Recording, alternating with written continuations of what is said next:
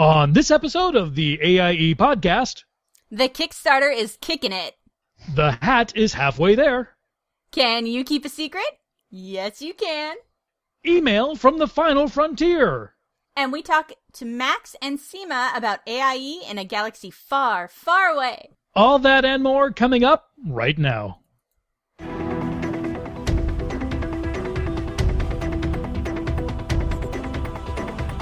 Bringing you the latest news from the AIE gaming community from planet Earth and beyond. This is the AIE Podcast. Welcome to the AIE Podcast, episode 166. That is a lot of podcasts we have been doing for a Thursday, October 3rd, 2013. Broadcasting from the AIE Podcast Emergency Battle Bridge in a stormy southern Alabama, this is Acuzod. Joining me from the Pet Podcast Studio on the other side of the entire continent is Alludra. Hey, AIE, I think you're awesome. Now, if you couldn't tell so far, unfortunately, Gomez could not be with us tonight. He is locked in a raid with the real-life boss. We just hope he gets loot. So yeah. We're definitely missing him. I was totally waiting for him to start talking after the intro. That's just like an automatic, I hear intro, I hear Gomez. I hear intro, I hear Gomez. It's like, oh, wait, that's me. So, all right. So, Alludra, how has your week been since last Thursday? Oh, my gosh. For one thing, I'm feeling a million times better. Yay! Yay! Which is always a good thing.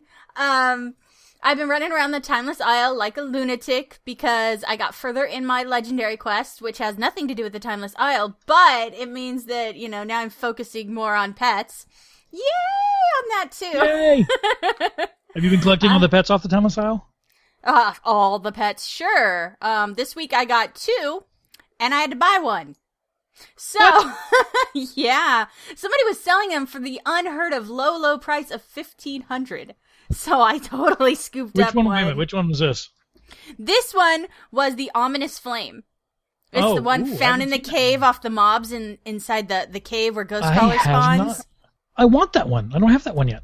Yeah, it looks like a mini little cat with the blue and stuff. He's really awesome. He's really cool. And this guy had like three of them. And I was like, I'll take one. Because I'm going for broke, because my raid team, we are just doing all the things, and it's really fun, but that means a lot of wiping. So how far have you gotten? We have gotten, let's see, I couldn't raid last week. I kept getting sick from the game. That's how bad it was. So I had to drop out, but they got the first two bosses in the second flex wing of the new raid down. Okay. Yeah. The thing with the place with the thing. Yeah, I remember that one. Yeah, no, it's the flex raid is the step above LFR where you can bring as many people as you want, and it's really awesome. And so yeah, our raid team's been doing that. We've been bringing all our friends, and it's been a big blast. Love the flex system. I love it. That was a great idea. Me too. Play with all your friends. I just enjoy it so much. But what about you, Zod? What have you been up to? I have been flex raiding as well. I joined, I think I mentioned last week, I got to hang out with Team Furt, which is a great name, full of some great and wonderful people. We got the first two bosses down in the first wing. I forgot the Siege of Orgrimmar wing thingy. And we got up to the guy that's got the globes you click on, you fight the other guys, and then you come up, you back up, and you kill that guy. You know that raid. Yeah, that room. We did that last night. We wiped at 3%. Oh, it was so painful. We were like, oh my god, that's. And the amazing part was, we almost the entire raid was dead at like 10%, and like three people kept going, and we were just like sitting there going, are they ever going to die? And unfortunately, they did. But they were doing amazing, so we had an amazing run. I also resurrected Overly Dramatic News in a slightly different format. Hunts the Wind is still doing the WoW edition. I have started doing the Final Score edition of Overly Dramatic News, so I'm doing video game jokes. Oh, nice. As if video games aren't funny enough as they are. So there is a new Overly Dramatic News on the horizon coming out. We're hoping to actually kind of spin it up into a collection of Overly Dramatic News segments with a lot of people tackling different, you know, doing them for different shows. So that project's getting underway. That's awesome. Other than that, just a lot of work. Lots and lots and lots of work. I get to work so much I forget to eat lunch, you know. You ever those days you look up and it's 3:00, and you're like, I can't eat lunch at 3:00. I'll be having dinner in a couple hours. So other than that, going crazy. All right, but enough about us. Let's get on with the show. This week we are joined by two special guests who are here to talk to us about AIE in Star Wars: The Old Republic. First up, let's welcome Max. Max, how you doing? We haven't seen you for weeks. Yeah. What have you been up to? Good, good. I've been doing well. I'm pretty much recovered from the marathon that I ran about a week and a half ago, and I haven't been running much since. What? How far was the marathon? Full marathon, so that's 26.2 miles.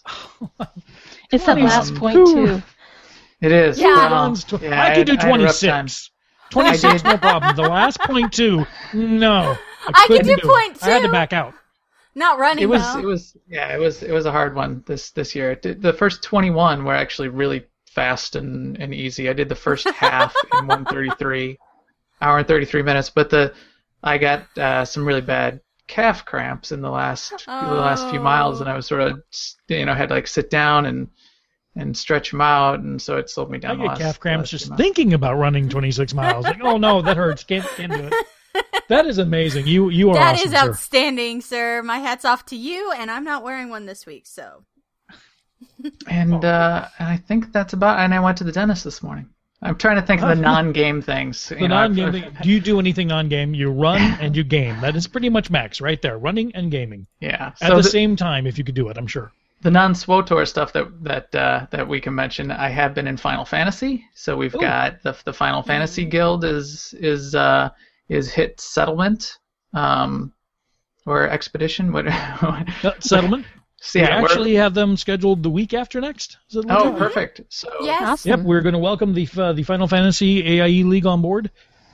Excellent. I've been keeping track of Eve. Eve is going through some interesting times. Stig is back on board as head of the corporation for various and sundry reasons. And yes, we had them on last week. Yeah. Remember that time? Oh, yeah.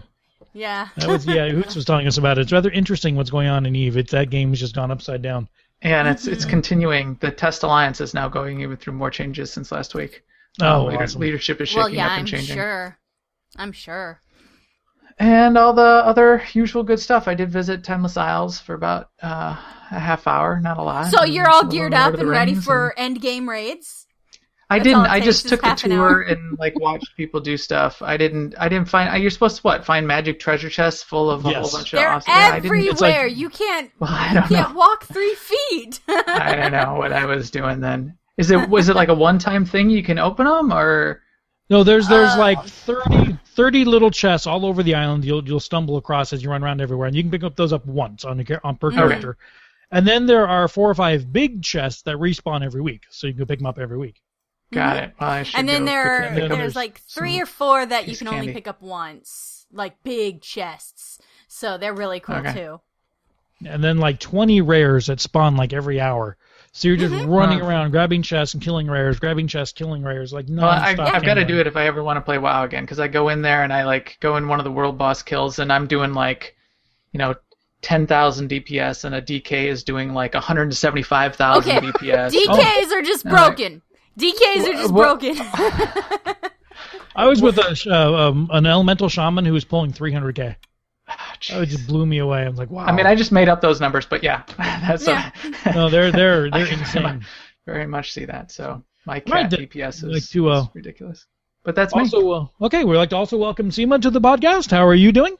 I'm doing great, and like Max, I'm getting pretty recovered too from opening my front door and picking up an Amazon package. Oh wow! Oh, that's impressive. Yeah. Wow. Yeah, it wore me out, man. Yeah, and I moved it all the way into the house too, so and I waved at the UPS driver. That was my day. Oh my gosh. That's awesome. But what I have going on this week is actually every week I belong to this group of friends where we meet every week and everybody brings food and there's maybe 1 to 2 drinks also involved. And so, every week we do different things. We call it Clubhouse. That is awesome. Nice. Yeah. So this week I'm making cabbage rolls, which I've never done before, so that's going to be my day tomorrow. Nice. I already did the research part, yeah. But, somebody brings appetizers, and somebody brings dinner, and somebody brings dessert, and sometimes we have a signature drink, but usually we just do the normal drinks. Are you allowed to use Pinterest? Oh, yes. Okay, good, because I can compete then by Pinterest. So. I'm a fan of Pinterest. Oh, totally. Oh, yeah, there's a bunch of Clubhouse stuff on Pinterest to be found for sure. All right, anything else? Actually, this week, when we had, since we'll talk about this more, but since we had a new content drop in Star Wars, I've just been roaming around in the new area, finding out new stuff and playing there and having a ton of fun. Awesome. Well, let's hurry up and get into that then. So, Alludra, if you're ready, let's jump into AIE News. All right. That did not work. So, I'm going to try that again. Sorry, guys. Please stand by. Just a little bit. AIE News.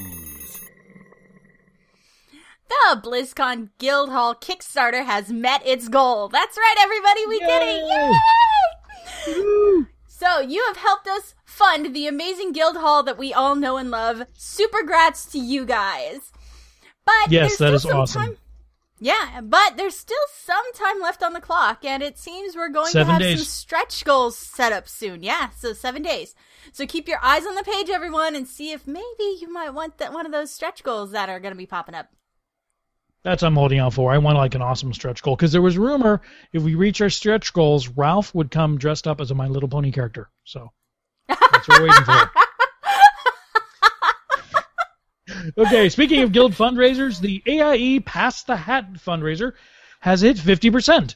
So we've reached our halfway mark, goal mark, thing post level for funding all the things that helps make AIE tick, including the forums, the websites, the various servers and services we use. Basically, everything we need to do to kind of catch up on past bills and fund all of our AIE services for the next year. We're at the 50% point. That is awesome. The fundraiser continues until the end of the year. So if you'd like to head in, chip out, offer a couple bucks to help keep everything running smoothly, we'd greatly appreciate it because we can stop talking about it then. So head on over to the fundraiser site and have a look. All right. So Radozado on the forums is holding a contest where you, yes, that's right, you can win a copy of The Secret World for Steam. Yeah, you, but you already have a copy of The Secret World. I do, so, and I like it. You're gonna need a Facebook account for this one, guys, but we have all the information and stuff in the show notes, and the contest is posted on the forums. Does it matter whose Facebook account we have? Can I just use something at random? Well, then they're gonna win. Not you. Oh, well, never mind. Never mind. Take it back. Yes. Okay, hot fixes, hot fixes, hot fixes. World of Warcraft just received a balancing patch. I guess we were kind of off kilter. I thought Timeless Isle was leaning to one side there. Yeah. It came out yesterday, October 2nd. So they've retuned some of the raids, changed up some of the classes. Rogues are now, monks or something like that. I'm not sure what they did there. They even messed with the pet battles. I thought that last, the Johnny Newcomer battle, I forgot what his name was. I thought that was a little different. So it's crazy hard. Anyway, for all the latest info, check out the patch notes. Yeah. And did you ever want your very own Starfleet email address? Well, now's your chance. Head on over to starfleet.com and get one. It's just $15 a year, which is a lot cheaper than 4 years at the Academy. Also, you'll be able to get to the website a lot easier than you would to the Academy. It's hard to get in the Academy. You have to have an approval. You have to know somebody to get in, of course, and you have to travel to some other dimension because it doesn't actually exist. But yeah, all right, so links to it, links to everything we covered in this week's news can be found in the show notes on our website, theaiepodcast.com. So with that, let's jump back over to Max and Sema and let's find out what is going on in SWTOR. Yes, hey guys. So hello. We've got hi, how are you? Got a whole bunch of new content. Time out. Zod, you skipped the podcast spotlight. Oh, you are quite correct. Let's fix that in post. Okay, so let me back up. Why did I jump that? I'm not sure how I. Live. All right. We're live, dude. Yeah, rewind. I'm leaving it in. Time is a timey-wimey, wibbly-wobbly. We can fix this. All right, so for our podcast spotlight this week, we're giving a shout-out to Ede, Wolfshade, Adobe, Batango, and Hathor, hosts of the My Epic Heals podcast, the podcast for all things healing in the World of Warcraft. It's a great podcast. I love it. It's one of my favorites because I used to be a hardcore healer back in the the Ice Crown days, big, you know, blue guy with the sword. But it is not necessarily family friendly, so make sure you listen to it away from newbie ears. You can catch it at myepicheels.com. And with that, let's go into SWTOR news. Max, take it away. All right. Hi, team. I totally covered that like a professional, right? Got it. That sounded good. So we've got two sets of stuff we'll talk about this week. We do have the new content that dropped this week, which is pretty exciting. But we're going to go over some of the fun stuff that the guild's been doing first. One of the things that we wrapped up this past week was a 5-week event that we've been holding that was invented by Pellal, our guild leader, called the Amazing Race SWTOR Edition. And what this was a series of 5 nights. And if you've ever watched the show, The Amazing Race, it's set up like that. There's point-to-point racing between all the contestants, and at the endpoints of each of the race legs, even within a night, there's challenges and quizzes and points, and it ended up going really well. So now, we had 5 weeks of that. Did anybody have to eat a bug? Close. Oh. I'll talk about one of the legs. We had a pub crawl, and you had to. Well, you had to collect different rare foods as sort of a scavenger hunt, so you could have eaten pickled space worm, for example. However, no bugs were harmed in the production. Amazing. No, good, but you did have to get... Yeah, Space PETA, leave us alone, we're okay. Yes, but on the flip side, PETA. At the end of that, like, which one was that? That was week 3. So you collected the 12 items in week 3, and then at the end you had to jump in the Sarlacc pit and get eaten, so there's that. Oh, nice. I like that. Yeah, so each week was different. Week 1 was you take the balloon ride on Tatooine, which is a long process of sort of an Easter egg to get one of the holocrons. You take the long balloon ride, everyone had to get on, and then we had a trivia contest, and people got points for the trivia. And then after they were done with the balloon ride, they had to go and duel officers in the PvP area on Tatooine. And if you win, you're out of the guild. That was the roadblock. Yeah. No, they had to win. So we had officers of different levels, and they got to pick who they would battle. I picked the level 1.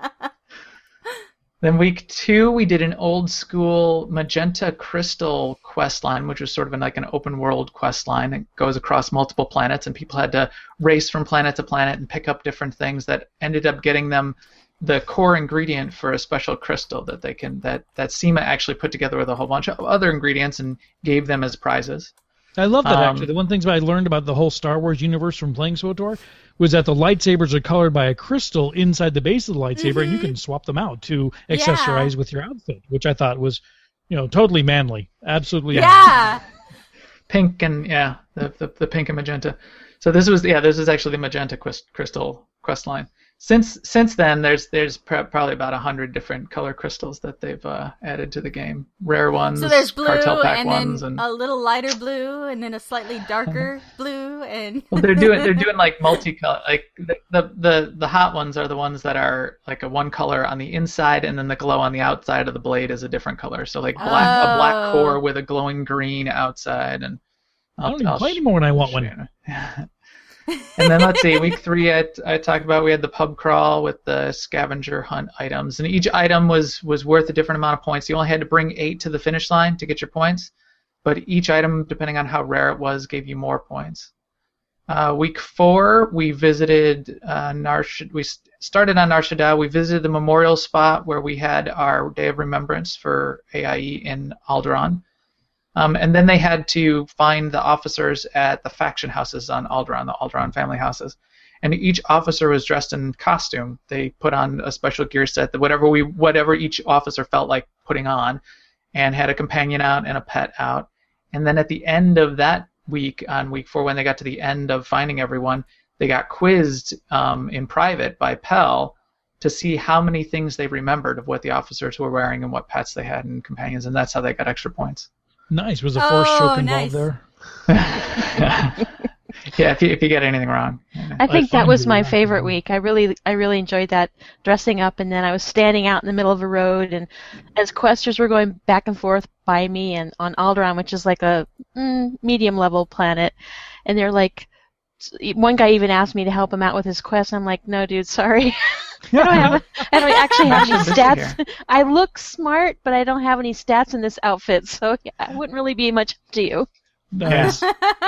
No, that whole concept was a great concept. When you first pitched it or described it last show, I was just blown away. I think every single AIE guild, every single AIE game should kind of embrace that, and I think we should make it our own. And yeah, we learned a lot from it. It was cool. The wrap up was fun. We had a party. Peter/Warfin won overall. He pulled ahead at the end by collecting some screenshots for our final party at the end. In fact, there's a photo bucket out there that you can get to see all the screenshots from the race along the way. But yeah, it was a very extensive event. Yeah, it was great. It was very extensive, but it was a nice thing that there was something for us to do every week on Tuesday for 5 weeks of Tuesdays, which was pretty cool. Yeah, so did the next Tuesday feel just kind of like a letdown? Yeah. Well, yes and no. The next yes. The next Tuesday was the new content, right? So that was that was the content drop. We didn't plan it that way, but thankfully, otherwise, yeah, we all would have been. We're AIE. They probably heard about what you were doing, and they decided to schedule their content. Step up their game. Those guys are so awesome. Yeah. Right. They didn't want to do it during the race, so they put it off a week. Yeah. Yeah. That was nice of them. Let's see. Some of the usual stuff is continuing to go on. We've got multiple operations team, overlapping operations teams. So we actually have 4 operations teams, but it's mostly 2 teams of people. But we are all on multiple teams to do a couple of things. So the Lords of Light are continuing to do their thing. SUP that's LOL, and SUP is the other team. They're continuing to do their thing. On Thursday nights, we have the Taco Harder team, which goes after hard modes. Although I think all sorry. That's awesome names, yeah, guys. I mean, yeah. And then Battle Team Royale with Cheese is our 16-man combined team on Wednesdays that we're going after story mode content and having a lot of fun. Those are going well. I think most of the main teams are into hard mode content, but now with the new content drop, we're going to go visit those this week on the main teams and keep a lot of that going. Did you have anything else going on with those teams that you want to talk about, Sema? Yeah, I just want to add on the 16-man on Wednesday nights, we typically have 1 or 2 or 3 openings, and really anyone who's at max level, which is level 55 for this, is welcome to come along. You don't have to have your gear ready or anything like that or know the fights. We will bring you. Yeah. Yeah, no excuse then. We're definitely wanting to get more people into those, and every once in a while we do a special ops team called Size Matters, and those we haven't had one in a while because we've been doing the Amazing Race. But when we spin that up again, that's 16 person and it's level 50, and no gear is required. We'll carry anyone, and it's prioritized for anyone that doesn't usually run. So keep an eye out for those too. The loot martyr system, my favorite. Mm-hmm. Yeah, and then Tuesdays, what do you have, Sema? So on Tuesday nights then, now that the Amazing Race is over, we'll go back to our Tuesday night, we call it Tuesday night hard mode. But basically we do flashpoints on Tuesday night, or we do any content that somebody just wanted to do but they couldn't do by themselves. So we just kind of collect up and vent at 9 p.m. on Tuesday nights and do whatever suits our fancy to do as a group that night. We've even done Zerging dailies, where we get, a tank, they'll just run through zone, pull all the mobs, and then we just kill them all, and then your dailies are all done. Nice! We've done stuff for achievements. Like one night we went around Makeb and we killed a number of named, they call them champions, but they're not quite world bosses, but they're bigger than elites. But they're the named ones that you get achievements for. And there was one that was like behind the shield. We basically had to climb on each other's shoulders to like jump over the top and get in there to kill the dude. That was a fun evening. So anything's really can happen on a Tuesday night. So I invite everyone to show up at 9 p.m. and vent, and then we'll figure out what to do. 9 p.m. Eastern? Yes, 9 p.m. Eastern. 9 p.m. Eastern. Thank you. Tuesday night, 9 p.m. Eastern. Mm-hmm.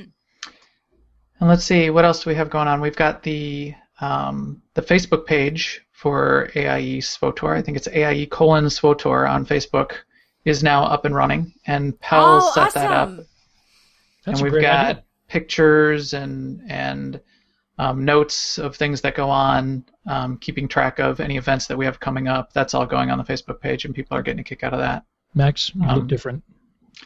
Did you? I look. This is. I see Max is showing off his new super he looks like a sexy Gundam. Gear. He does. He looks like a Gundam.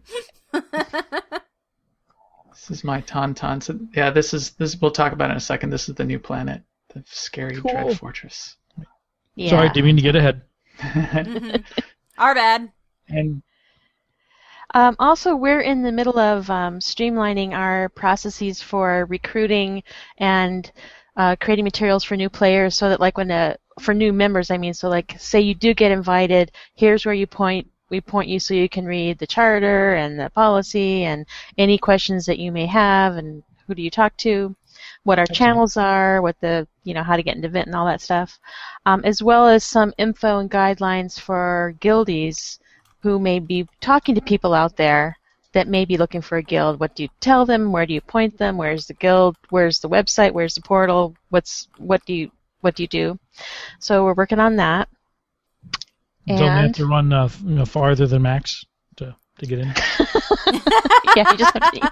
You 26.3 miles? 26.3. You have to beat him in a running duel. Oh, running duel. That's awesome. It's and finally known as a race, so.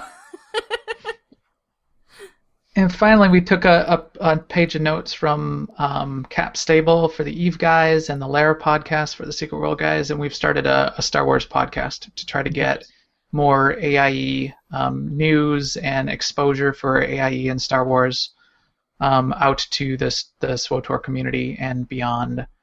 So Sema and I do that weekly. We record it Monday nights. We put it out on Tuesday when I can get around to editing it up over lunch. And it's a lot of fun. Outstanding. Awesome. We'll need to do an overly dramatic news segment for it.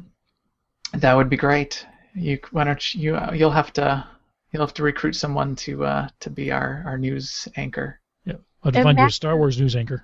Max is great. He figured out all the technical, how to record, how to post it, how to get onto iTunes. He was just awesome. And then he edits it every Tuesday. Well, I was asking these guys. How many emails did you guys see in the private forums between us and the Cap Stable guys? That's doing it on a PC though, and that's I do it on a PC the whole world as well. Says, so yeah. It's tough. So it's but it's working. But but yeah, it's a Mac world for podcast recording, it seems. Mm-hmm. Well, it's been ideal for me because I said, hey, Max, let's do a podcast. And he's like, okay, let me go over here and do all the work, and I'll call you in a minute. There you go. That's what I do. Alludra and Gomez do all the actual work. I just show up. Kind of like my wedding. I just said, when should I be there, dear? And she told me. Yeah. Well, I do the text. Sema brings the content and style. So there you go. Yeah, the style. So that's the core guild stuff, but then the fun stuff that happened this week was we got a content update. So that's update 2.4. Yes, indeed. Ooh. And it has a lot of stuff in it. First of all, there's a completely new moon with new quests, two new operations, and a new storyline. Wait, how does somebody get a new moon? Well, we discovered around a new planet. Yeah. But is the planet named Oricon, or is the moon named Oricon and the planet's named something else? I think the moon is named Oricon. So what's the planet's name? I don't know. Can I see the planet in the sky? No, it's cloudy. I don't see the planet. But the storyline is cool because in your original quest line, you meet these really evil types called the Dread Masters. You meet them on Belsavis when you're leveling up. And then in a previous content drop, there was a new operations called Scum and Villainy, where you actually battle one of them and kill one of them.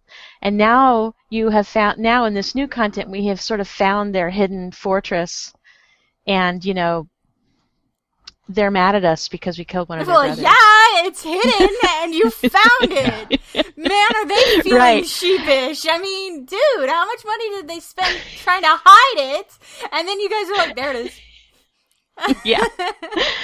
And then what happens is ... Yeah. Quick spoilers. Spoilers! Okay. You go there and you do a pretty short line of quests to tell the story of the area, which then morph into dailies, which there's a new reputation that you can learn there. The good news is with the reputation grind, the items that you get in SWTOR for reputation are all cosmetic or pets or mounts or something. You don't have to do them if you don't want to. It's nice. Totally your choice.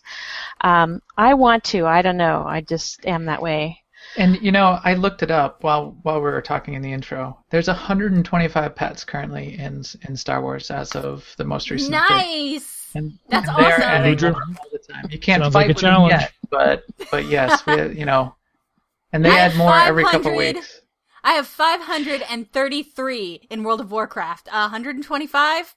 That's a weekend. That's crazy. That's crazy. So what you just saw on Max's screen there was the Strike Force Tauntaun, which is a mission reward that you'll get when we do one of the first operations for the first time. And it's kind of dark, you can't see it, but the Tauntaun is armored in kind of a padded armor. So yeah, it's a Strike Force Tauntaun. I just think that's hilarious. He's got a helmet. Yeah. I love it. And he's got like a little beer keg on his back end there too. Yeah. He's like a... Yeah. How'd you get the thing to stand still long enough to actually dress him with that stuff? Well, they're very... Yeah. Oh, there's my baby one. That's one of the pets. You see my little baby Tauntaun down there? Oh, yeah. I got a little spotted baby Tauntaun in that game. Nice. And there's new achievements, of course. And then there's completely new armor tier. So there's a new armor tier for PvP and a new armor tier for PvE. The PvP one is called Obroon, and the PvE one is called Oriconian. And those are you purchase with commendations that you get in various ways. But then there's also a tier of PvE gear that just drops from the new raids if you do them in hard mode. And that's called Dread Forged. And then they did some consolidation of comms. Cool. Yeah. It's very cool. The picture on the screen is kind of so this is the rep gear that Stormtrooper. Yeah, that's cool. I didn't even see that yet. I always think it more like Power Ranger, but okay. Oh, okay. That's Power Ranger. Now we've got a Power Ranger on the screen. Wow. Wow. I mean, geez, where's Zordon? That's weird. Power Ranger right, in the helmet. Dress. You can't get the helmet. The helmet for this drops off a rare boss. That's why you don't see the helmet. Mm. Oh, right. Yeah. He's been unmasked. That means everybody knows who he is. The name over his head. It wasn't enough. Oh, look at my bags. That's terrible. I gotta close that. That's so that's embarrassing. You know, that's what I was thinking while I was looking at your game right now. I was thinking, my goodness, his inventory. Just wow, that's disgraceful. I need some inventory management. Ralph just said in the chat room the baby Tauntauns can be lightsabered open to make hand warmers. Oh! Oh, Ralph. But Max, how warm would they be? How warm are they on the inside? Lukewarm. Yes, lukewarm. Yay! I'm sitting here thinking that this whole time. Me too. I'm trying not to say it. Thank you for the setup. I always say it every time it comes up. Sometimes 5 times a day. Yes. I never resist. But they have done a last thing I want to say about Oricon is they have done like a commendation shuffle. So the commendations we have from our ops before this content dropped will now buy the next tier up in gear.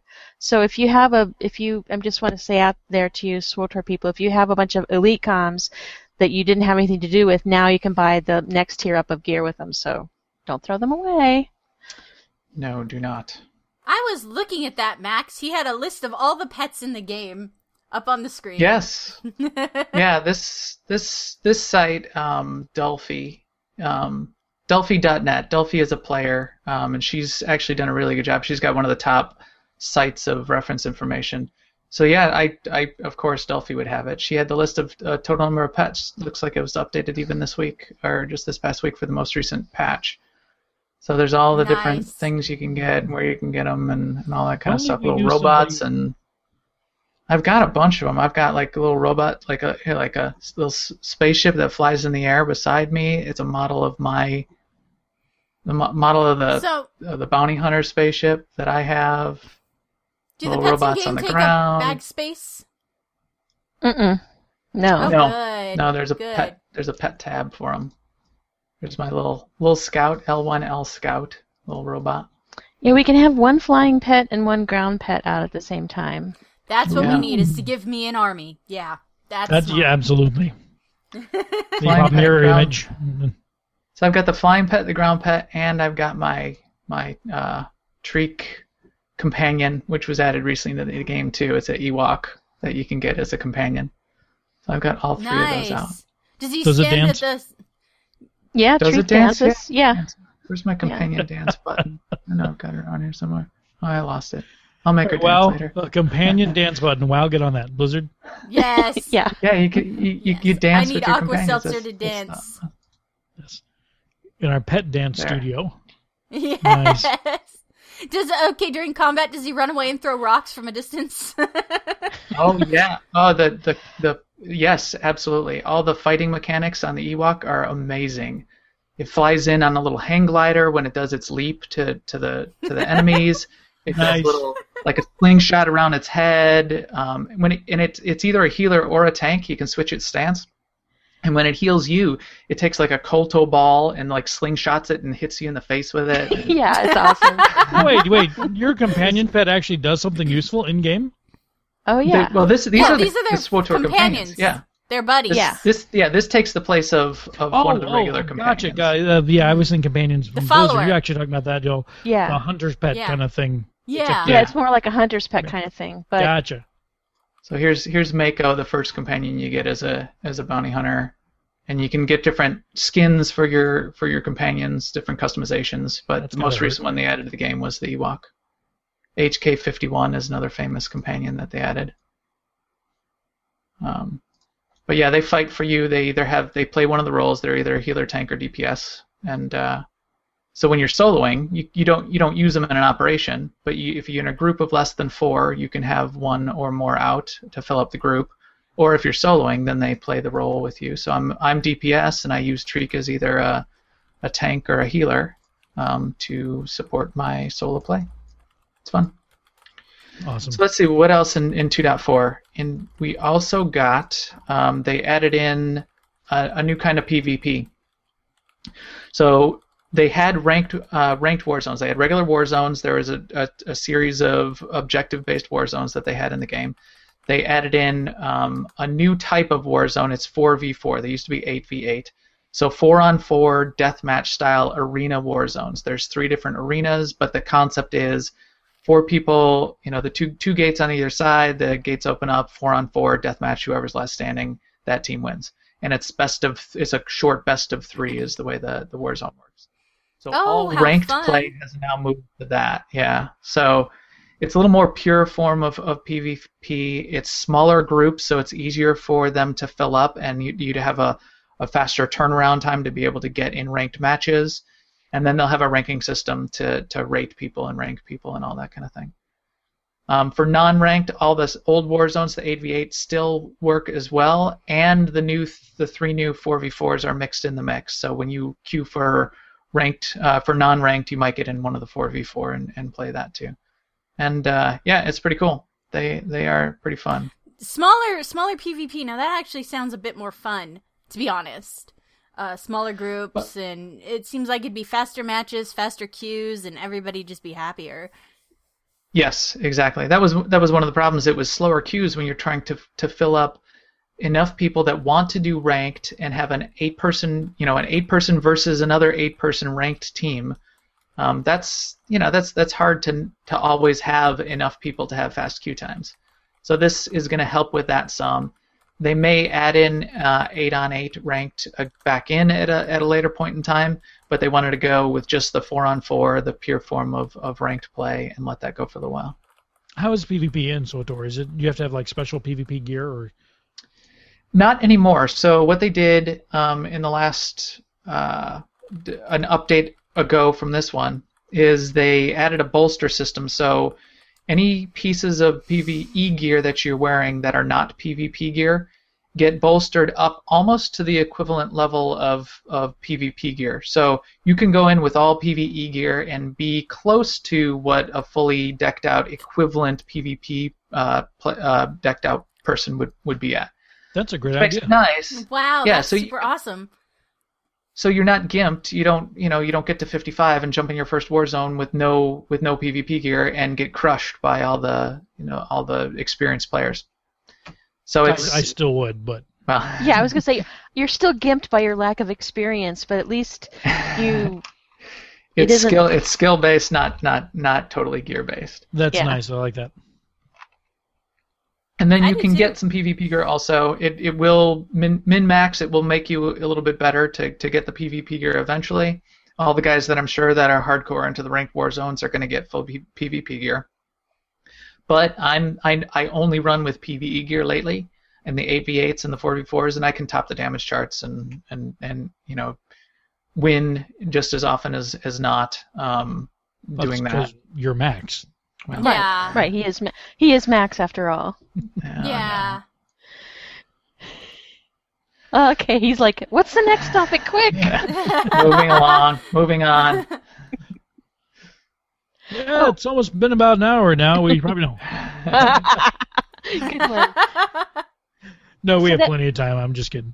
And then there was a few minor updates that came with the content too. Like they made some updates to our Global Trade Network, which is the AH equivalent. So now you can do things like you can click on an item in your bags and it will put it in the search field and the GTM, which we didn't have before, which is good for selling. When you're buying stuff, they've made the search functions be pretty good now. They've gotten a lot better over time. You can now search by any portion of the name of an item. You can go by level, by slot, by stat, all the things that you would expect. And they've also added something that we've been sorely lacking, which is a unit price field. So now you can compare a stack of these to a stack of these, even though the stacks are not the same size. So yeah, those sound like kind of like little bitty updates individually, but those are huge. Yeah, it's kind of a quality of life thing. Yeah. Yeah, I spend a lot of time on the GTN myself, so I've been getting a lot of use out of that even this week. I've appreciated it. And they changed their mind on one thing. They previously decided that the lore armor, in other words, you can get armor that is the armor of a famous character like Revan, like Revan. They made it so those items could not be dyed, and I thought at the time that was a decision, like an immersion decision. Like if you had Revan's armor, it's going to look a certain way. It's not going to be pink or lime green. It's going to be the way it is. But I guess they changed their mind on that because now you can dye that stuff, which I'm happy about because I had a piece of armor that I just liked and it went with my outfit. It wasn't that I wanted to look like this famous Star Wars person, but now I can dye it if I want to. Nice. We have a new dye. They introduced dyes, and there's different ways of getting them. You can get them some you can only get on the cartel store. Some are craftable. Some you get from vendors. Some so the new one we have now is called black and deep red. So it'll dye part of your outfit black and part of it deep red. Ooh, cool. Yeah, it's kind of cool the way their dye system works. And then they added another little quality of life things. We have a new area on the fleet that came out with the last update, and it had a GTN and it had a mailbox and had some other things, but didn't have any access to your banks, which are cargo holds, and so everyone was like, "What up with that?" And they're like, "Oh, okay."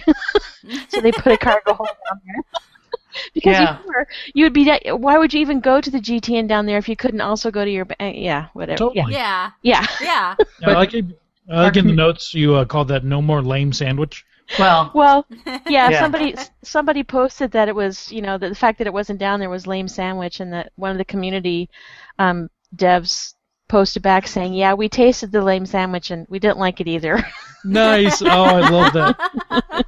So you don't need to yell at them. Cool. Just use a cute metaphor. They get the idea. Yeah, our community management, I gotta say, the community management in the past, well, it's been almost a year now with Eric Musco and Amber and Courtney. Yeah. They are very good, very responsive, interacting with the community. They're humorous. I met them in person at the Cantina event in Chicago. Great people. So I'm very happy with that. And yeah, they do things like that. So they're you know, they never take anything badly. They always take it well, and you can tell them anything, and they're taking feedback to heart and giving it to the dev teams and making stuff happen. That's nice. That's very nice. It's a good game to be part of. Any other notes you want to discuss for this week? I think that's about it. Yeah. Does that cover everything?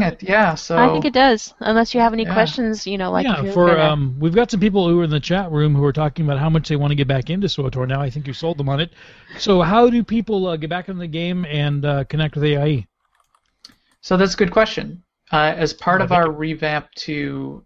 so the standard way is the same way you do it with any other AIE game. If you're already in AIE, it's easy enough. You just go to Umami and drop in an application. As part of our revamp of recruiting, though, we've actually created a new rank, and we'll be unveiling this over the course of the next couple weeks, where we're going to be able to invite people more quickly, people that haven't been part of AIE before, and we'll have some guidance around how to get people in fast, and then provide them guidance once they're in our chat channels to say how you submit an application and that kind of thing. But otherwise, just jump on Jedi Covenant, AIE LFO, or jump in Jabber. I'm in Jabber all the time, the AIE Jabber. I would recommend that. Yeah, real life green wall. Everybody should use it. Yeah. Okay. You Completely. Can go right on the Jabber button, right on the top of the AIE-guild.org page, and use the web client. You don't even need to install anything. But you can catch Sema and I, and you know we're in there pretty often, as the other officers are as well, Pell and Makia, and but grab anybody either in game or in Jabber. We'll get you into the guild, and we'll get your application set up and do what you need to do. Alrighty, well then let's call that a show for tonight. Thank you, Max and Sema, for joining us. Before we sign off, Max, do you want to tell people where they can find you? Yeah, so you can always find me on Twitter at MaxTheGrey.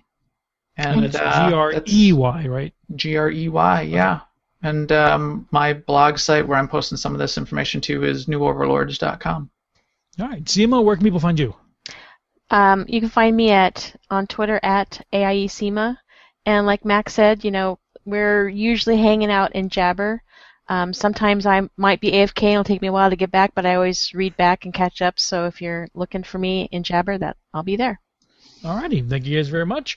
All right, stay tuned. We've got a full ride of great AIE member segments coming up right now, including Overly Dramatic News WoW Edition, Ask Miss Mulgra, Aludra's Pets, Mega Minute, Azeroth Archives, and Hailing Frequencies. I'm being stubborn because you didn't label it as mine. Oh, hold on. Alludra says this part. Okay, go. Okay, stay tuned as we've got a full... You put it in the wrong place, too. Oh, I did! You won't read anything I typed. That's awesome. But first, if you need to reach us, we can be found at our email at podcast@aie-guild.org. Our Twitter for the show is @AIE Podcast. Ghomus, who couldn't be here tonight, is @ShowNotFound. Acuzod is @Acuzod, and I am @Alludra_AIE. We record live with video every Thursday at 9 p.m. Eastern, 6 p.m. Pacific. You can join the chat room and play along with us, or watch one of our past shows on our website at theaiepodcast.com. Our theme was composed by the amazing Andrew Allen. Follow him at Keys with Soul, or visit his website, keyswithsoul.com. Somewhere, deep within Greenwall, a lone goblin is desperately buying herbs from a local vendor to further her studies in alchemy. Frustrated at the expense and lack of selection, she sends out an urgent call to members of her guild, Alia Iacta Est, for help. Anyone know where I can get a bunch of herbs cheap? I'm trying to level alchemy. If you could wait till November 2nd and 3rd, join the AIE Craft Fair. The fair? What do jugglers have to do with my alchemy? It's a professions fair. The AIE Craft Fair is where we get together in Silvermoon and help fellow guild members level their professions by giving them the mats needed. You mean it's free? Yeah, people in the guild donate all the mats. All you have to do is purchase the minor things like vials and threads.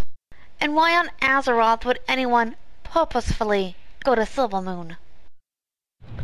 Well, it's easy to get to, it causes less realm disturbance, and it gives the guards something to do. Do we have to sign up or something? I mean, all this free stuff. There's gotta be a catch, right? Nope. There'll be a registration booth at the fair. Someone told me a male blood elf was running it, but I heard that was a myth. Show up and check in. Hey, thanks for all your help. No problem. If you would like more information on the AIE Craft Fair, please visit wiki.aie-guild.org. In a world where mats are expensive and time is precious, AIE is there for you. Brewfest threatens with a shutdown. It's the Overly Dramatic News. I'm Hunts the Wind.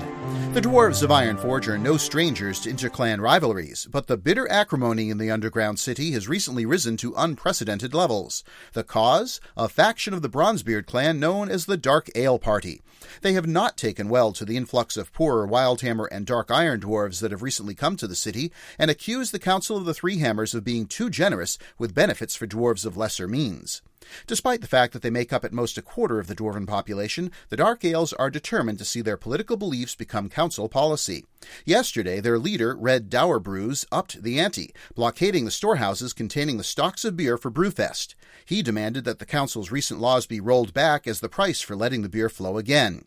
But after an all-night harangue by Red where he compared those who disagree with him to the Lich King, the blockade ended this morning. It turns out that one thing that the 75% of dwarves can agree on is that shutting down Brewfest is a really, really stupid idea. The crowd overwhelmed the Dark Ales, strapped them to rams, and sent them off to Loch Modan until Brewfest ends. As one dwarf said, "I admire their passion, but any idiot knows that you don't save a mine by collapsing it." Broadcasting across all Azeroth, I'm Hunts the Wind. Check out the archives at overlydramaticnews.com or follow me on Twitter at HuntsTheWind. Thramka, and welcome to Ask Miss Mulgra, your source on matters of etiquette in Azeroth. Today's question is, what will we all do if Azeroth shuts down for a day? Stop the panic right now. Azeroth is a place we live. It does not shut down because land masses do not have on-off switches. Although, I have noticed some funny business on a Tuesday. All right. Very funny. Who pulled the plug? What do you mean, server maintenance? My server needs no maintenance. He just brings my dinner. Well, if Azeroth does somehow shut down for a day, I recommend you spend some time with your extended family. If being around all those cousins and in-laws does not remind you how much you like to go out boar hunting on your own in a powered Azeroth, nothing will. I am Miss Mulgra, and that is my advice. Oh my gosh. Follow at Miss Mulgra on Twitter or listen to previous episodes at missmulgra.com. Hi, this is Captain Hunter from AIE and Star Trek Online, and hailing frequencies are open. The Crystalline Entity is back. Yes, from now until Thursday, October 17th, around 10 o'clock, the Crystalline Entity will be available in the game again. Once again, if you collect crystal shards, about one every 20 hours or so, it's a 20-hour timer. If you collect 14 shards, you can complete the new event reputation project and get 50,000 Daylithimore more, 500 fleet marks, and 250 marks of your choice, either fleet, Omega, Romulan, that sort of thing. And, in addition, this year, a very rare gravimetric scientist duty officer. And as a bonus, once you've completed the main reputation project, you can still hand in one shard daily, and completing this will earn you 2,000 Daylithimore, 50 fleet marks, and 35 marks of your choice. Now, stay alert because the Crystalline Entity has a few new tricks up their sleeve. In addition, you can also get an IDIC Tribble, which is now available in the C-Store for purchase. Using the IDIC Tribble grants you a particular buff depending upon your career choice. Tactical gets a 2.5% damage increase, Engineer gets a plus 2.5 damage resistance rating, and Science gets a 0.2 health regen. In addition to the above buffs, if you have all three of the profession-specific ones stacking on you, you get an additional 2.5 damage, 2.5 resistance rating, and 2 additional health across your character. So if you're teamed with characters from the multiple professions using IDIC Tribble, you can stack them all during your ground-based combat and get the buffs across the board. This is Captain Hunter signing off, and I will see you around the spaceways. Alludra the Mage here, hunting up the pets so you don't have to. This week's pet is the amazing, the astounding, Azure Crane Chick. You can get this pet by looting the crane nest on the Timeless Isle. Yep, that's it. Just loot the nest. And aggro every living crane around it. These guys typically don't put up too much of a fight. Usually only one of them will be an elite. But that didn't stop me from invising my way out of these fights. The bummer about the Azure Crane Chick is that in spite of the item you loot being rare or blue quality, it's only a green or uncommon quality pet. This means you will need to have a flying stone at the ready. As if fighting the RNG boss once over this pet wasn't hard enough. This is the second pet in my experience to downgrade upon learning, the first being the Hyacinth Macaw. Man, what is it with these birds? If you like this segment, or you want to tell me how awesome I am, you can visit the website at alludraspets.com. You can also follow me on Twitter at alludra_AIE. And for more Battle Pet information, head on over to battlepet.net.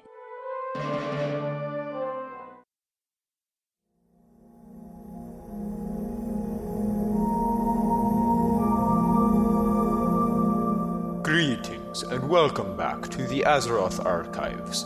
I am Vikshorkus, Draenei Paladin and Lore Master of the Archives. Mercifully, I have the library to myself this week, as the boisterous skeleton is participating in the Siege of Orgrimmar. But while we have seen Garrosh Hellscream's corruption with our own eyes, lesser known is the corruption of his father, and the ways in which it led Garrosh to commit these latest atrocities. After the War of the Ancients and the Great Sundering on Azeroth, but before the opening of the dark portal between Azeroth and Draenor, the orc Gul'dan came under the influence of Kil'jaeden, chief lieutenant of Sargeras in the Burning Legion, who hoped to subjugate the entire orcish race. Gul'dan, once a shaman, left the path of nature and became the first warlock, and created the Shadow Council to manipulate the orcish clans into doing Sargeras' bidding. Under the council, the orcs became much more aggressive towards their neighbors, my people, the Draenei, and these warlike ways were championed by many of the chieftains of the orcish clans, among whom was Grom Hellscream of the Warsong clan. The council itself was progenitor to the first orcish horde, but before that, Grom Hellscream would make a choice that would bring a terrible curse upon many of his kind, and change the destiny and appearance of the orcish race forever. And that is where my tale will continue next week. Until then, may the light embrace you. Follow at Azeroth Archives on Twitter, or listen to past episodes at azeroth-archives.tumblr.com.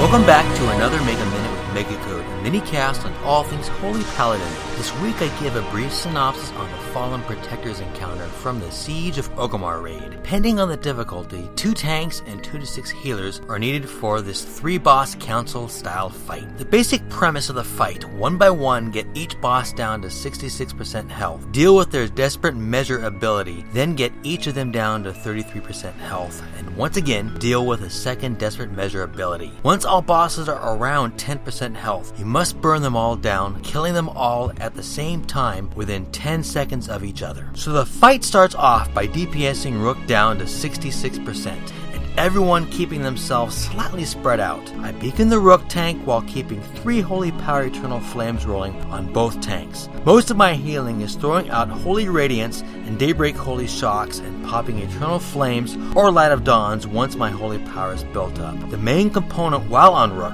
is to dispel all the Shadow Word Bane attacks falling onto raid members, which are a ticking debuff that gets thrown onto random targets, which if not dispelled, can jump onto multiple targets. Once he's at 66%, he goes into his Desperate Measures phase where we deal with some adds. The main thing here is to have everyone group up for Inferno Strike, which is a fire ability cast by the Embodied Sorrow add. Whoever has it will have an orange circle below them. Everyone needs to group up onto that person to soak its damage, then spread out using AoE heals to top everyone off. Once all the adds are killed off, we move on to He. While DPSing him down to 66%, just make sure to move out of the bad on the ground. Use Hands of Sacrifice and Purity on the tanks, and save a hand of protection for whomever has the Garrett debuff. Once He goes into his Desperate Measures phase, it's pretty simple to deal with. Just whomever gets the Mark of Anguish, use your extra action button to pass it on to the tank, tanking He. Just make sure to use defensive cooldowns on him since he'll be taking a lot of damage. Once the add is killed, we move on to getting Sun down to 66%. Like I mentioned earlier, make sure to dispel Sun's Shadow Word Bane and use something like Devo Aura to minimize any raid-wide damage from Sun's Calamity. At 66%, Sun goes into their Desperate Measure phase where they cast Dark Meditation, which puts out a tremendous amount of raid damage. Lucky for us, we have a meditative field for us to hide under, reducing some of its damage. Grouped up, I focus on using my AoE heals, everyone rotating through their raid-wide cooldowns. After the adds are killed, the rest of the fight is rinse and repeat for getting each of them down to 33% health, then getting them to around 10% for that race to finish them off each within 10 seconds. So I hope this helps out and good luck. If you're on Twitter, come follow me at FFPMR with a C, or check out my blog page at healingspec.com. All right, until next time, AIE, this is Acuzod. This is Alludra. And this has been the AIE Podcast. That's your cue, theme music. That's the old theme music. That's the old theme music, all right. We'll fix that one in post. Yes, we will. That will be fixed, maybe. I don't know. No, don't bother. This will just prove to Ghomus that he should never leave us alone again to see what happens. He'll listen to this and say, oh, I'm not doing that again. I'm calling him sick next time. This podcast is part of the Frog Pants Studios Network. For more information about this and other shows, visit frogpants.com. Audio program so good, it's like you're there.